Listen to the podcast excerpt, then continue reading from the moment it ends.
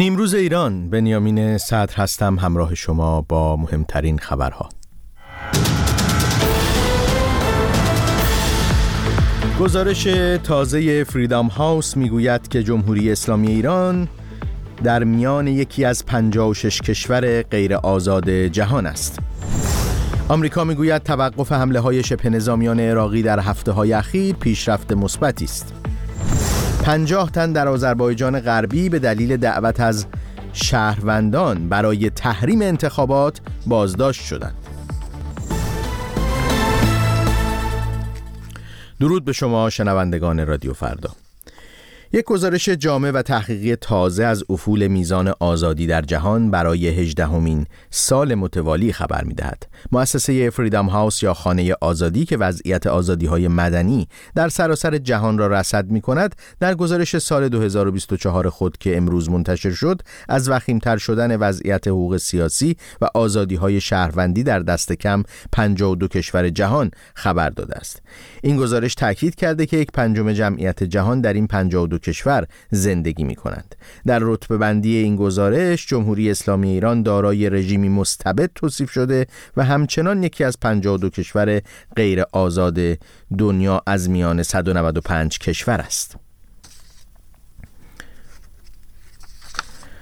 یک مقام وزارت امور خارجه ایالات متحده با ابراز نگرانی عمیق از آنچه طیف گسترده از فعالیت‌ها و تهدیدهای جمهوری اسلامی در منطقه توصیف کرد متوقف شدن حمله ها به نیروهای آمریکایی در عراق در هفته های اخیر را تایید کرد.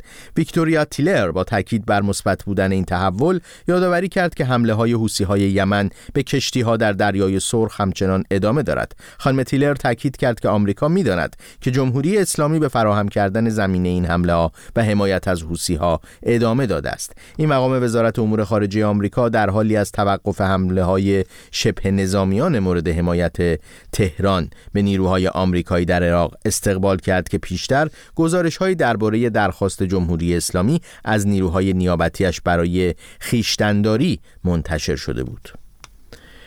فرمانده انتظامی آذربایجان غربی چهارشنبه نه اسفند از بازداشت 50 تن دست کم 50 تن از گردانندگان صفحه های مجازی در این استان به دلیل آنچه اقدام به تشویش اذهان عمومی و دعوت مردم به تحریم انتخابات خواند خبر داد.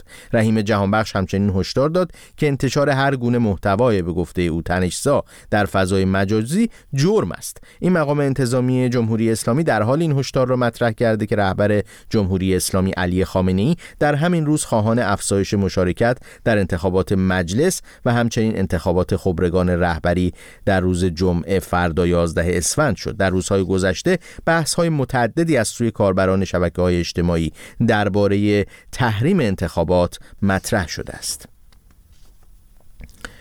ایران می‌گوید روسیه صبح پنجشنبه دهم اسفند یک ماهواره تحقیقاتی جمهوری اسلامی را در مدار 500 کیلومتری زمین قرار داده. بر این اساس ماهواره پارس یک به وزن 134 کیلوگرم و مجهز به سه دوربین با کمک یک موشک سایوز دو روسیه راهی مدار شده و در زمینه های نقشه برداری و زمین شناسی فعالیت می کند الکساندر نواک معاون نخست وزیر روسیه دیروز در نشستی با کمیسیون همکاری های تجاری و اقتصادی با ایران از برنامه فرستادن ماهواره‌ای که کشورش برای ایران ساخته خبر داد. این در حالی است که عیسی زارپور وزیر ارتباطات جمهوری اسلامی این ماهواره را 100 درصد ایرانی توصیف کرده بود. روسیه در سال 2022 میلادی هم ماهواره سنجشی خیام را برای جمهوری اسلامی ایران در مدار قرار داده بود.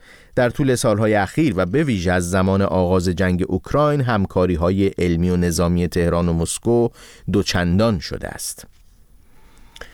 اما رسانه های سوریه شامگاه دیروز چهارشنبه از وقوع انفجارهایی در منطقه زینبیه واقع در جنوب دمشق پایتخت این کشور خبر دادند. یک منبع نظامی در گفتگو با خبرگزاری رسمی سوریه سانا این حمله ها را به اسرائیل نسبت داد. این منبع نظامی مدعی شد که پدافند هوایی سوریه موشک ها موشک ها را هدف قرار داده و ساقط کرده است. در نتیجه این حمله ها یک ساختمان مسکونی هدف قرار گرفته است اما رسانه های دولتی سوریه هنوز این خبر را تایید نکردند.